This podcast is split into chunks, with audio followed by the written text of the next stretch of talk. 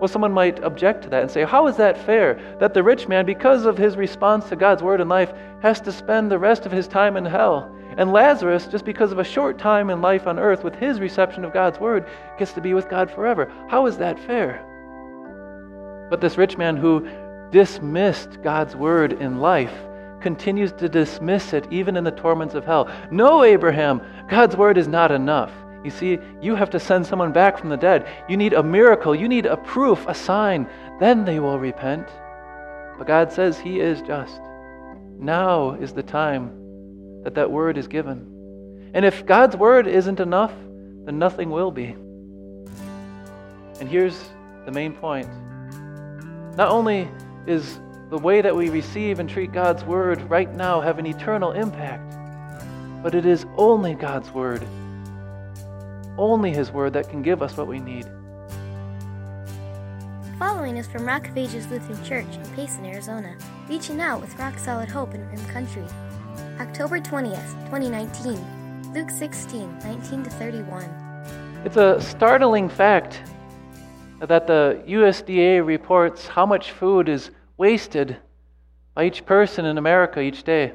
Uh, they say that on average, it's one pound of food wasted per person per day. So that all the, the food served in restaurants, cafeterias, and homes throughout our country, about a third of it just goes to waste. Kind of says a lot about our prosperity, doesn't it?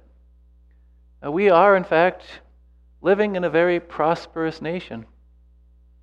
I was reminded of that when I was taking out the garbage in my first apartment.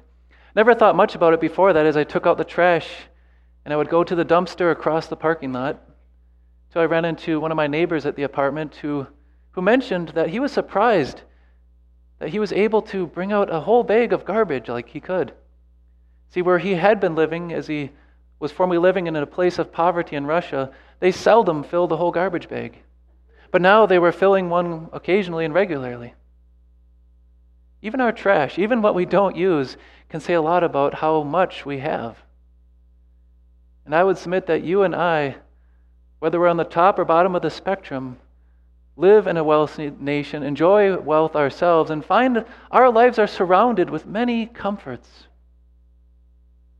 But Jesus this morning reminds us and speaks to that as he points out that all that comfort, in the end, all the things that bring us comfort, will end up in the trash. Today, we continue that series on making a lasting impact.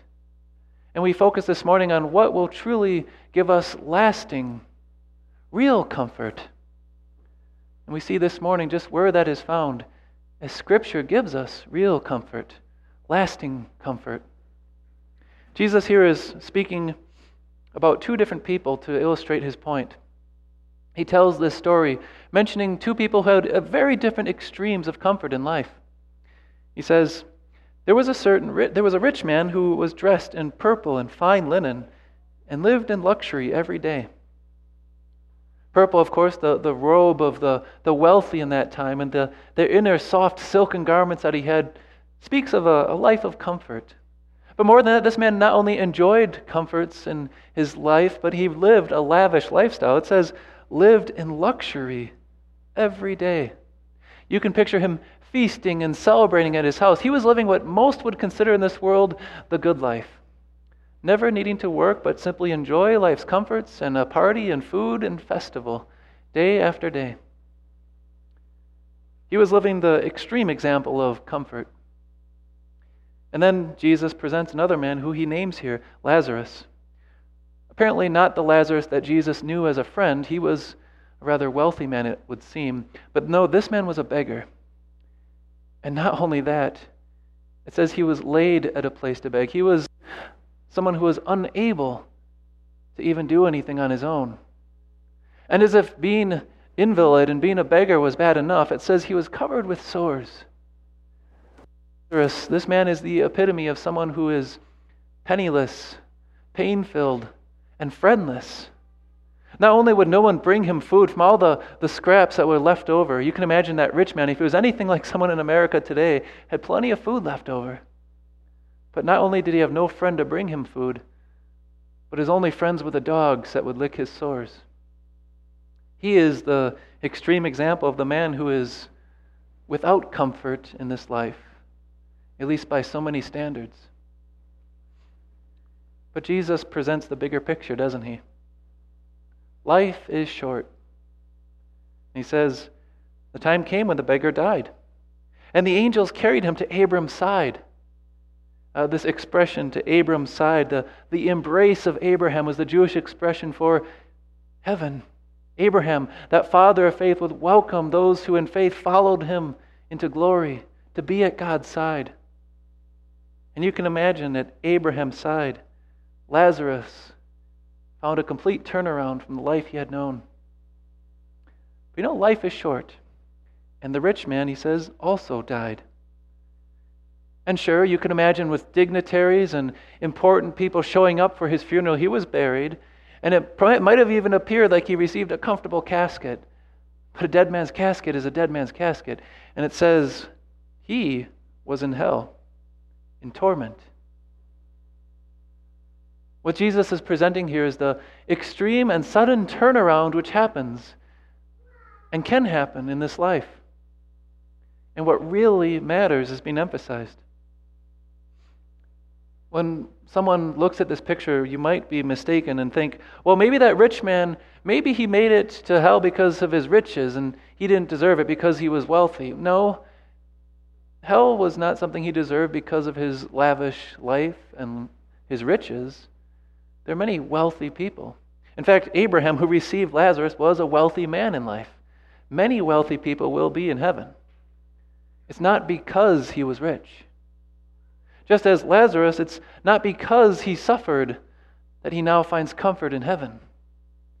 No, see, what this rich man does, however, with his riches, reveals something about his heart and his attitude.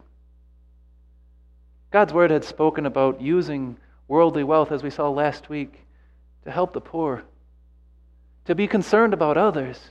This man, he had no concern, evidently. His use of his wealth and his life revealed a lot about his heart and his attitude towards the Word of God. See, God's Word had become something that he had dismissed, utterly dismissed in his life.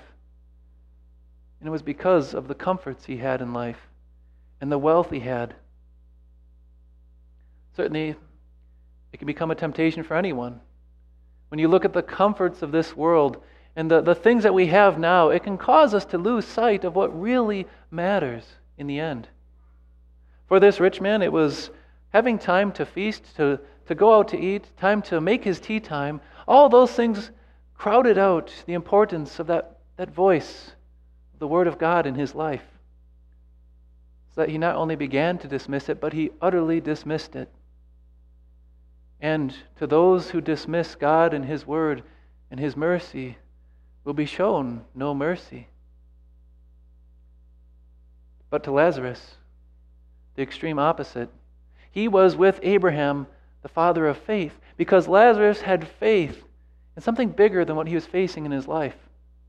Lazarus knew that even though all things were horrible in his life the pain, the poverty, the friendlessness he knew God was his friend.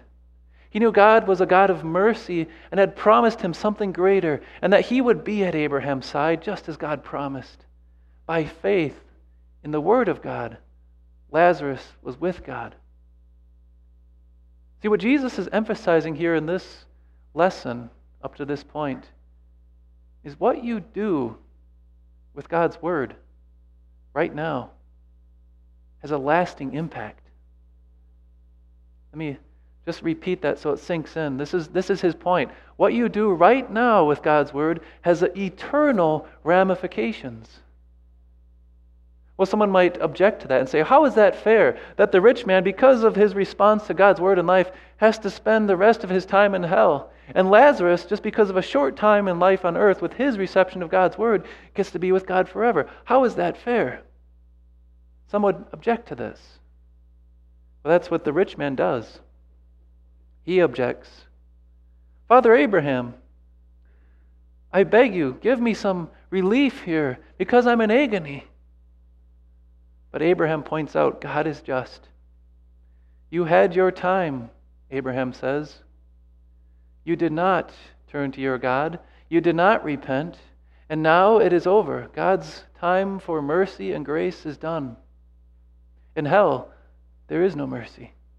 God is just. But Abraham, the rich man, says, At least go and go to my brothers and tell them. Send Lazarus so that, that they might know. Abraham's response is very plain and clear. He says, Let them listen to Moses and the prophets. But this rich man who dismissed God's word in life continues to dismiss it even in the torments of hell. No, Abraham, God's word is not enough. You see, you have to send someone back from the dead. You need a miracle, you need a proof, a sign. Then they will repent. And here's the main point. Not only is the way that we receive and treat God's word right now have an eternal impact, but it is only God's word, only his word that can give us what we need. So Abram says, if they do not listen to Moses and the prophets, they will not be convinced even if someone rises from the dead. You know, maybe you and I might begin to think is it fair that, that God does this, that He allows our eternity to have an eternal impact on based on what we do right now with His Word? Do we hold to His Word and His promises right now or not? And that will matter that we will either be comforted for eternity, eternal pleasures at God's right hand, or thrown aside and apart from God, separate and remaining His enemy forever. But God says He is just. Now is the time that that word is given. And if God's word isn't enough, then nothing will be. Maybe we might think, well, if only I could just prove to my friend that God's word is true. If only I could just somehow have a miracle or a sign, then they would change. God says, no. My word. Use my word to bring that eternal impact. It is the word of God that cries out amidst all the prosperity and pleasures of this life and stands above everything else that has a lasting impact. And alone God's Word. And yes, maybe at times you and I might be tempted to begin to dismiss that Word as we find the pleasures of this life and the ordinary, temporary things crowding out that Word. We've seen how those who cling to those pleasures, like this rich man, if they begin to dismiss the Word, Eventually, they dismiss God's mercy and everything He gives. But you and I know that no matter what is taken from us right now, we have what Lazarus had the Word of God, the promises of a God of mercy. Lazarus knew that God said and promised, Comfort, comfort my people. Speak tenderly to Jerusalem, to my son Lazarus. He's mentioned by name because his name is written in heaven. Comfort, says your God. Speak tenderly and proclaim that your sins have been forgiven. Hard service completed and paid for. And from the Lord's hand, you've received double for all of your sin. That's the word of God that you and I, in desperate mercy, cling to. In fact, isn't it at times that when life is at its worst, when we face hardships and difficulties, pains, isn't that when we begin to realize there's only one comfort that will last? And isn't it during those difficult times that we turn to our God, like much like Lazarus, I'm sure, did every day? We need the promises of our God. We need His word in this life. That's why our God tells you and I the same promises and truth and you and I can say along with the Apostle Paul Praise be to the God of all comfort. Whether I lose my health, my strength, my friends, I know the God of all comfort comforts us with his mercy and his grace. And so God tells you and I you want to make a, a lasting impact, you want to make a difference. Use his word. Moses and the prophets the evangelists and the apostles. God says, let them hear. Let them hear how I am a God who sees their suffering and who lifts up the lowly. Let them hear how my Son came to this world of darkness and sin. Let them hear how my Son faced everything that they deserved on his cross. Let them hear how he spoke to the forlorn and lonely next to him on the cross and said, Today, though you're in agony, today you will be with me in paradise. Let them hear how the God of mercy came to deliver his people and bring them with him to be at his side with Abraham and Lazarus and all God's saints in glory. Let them hear his word because the word of God has a lasting, a real comfort and an eternal impact. Amen.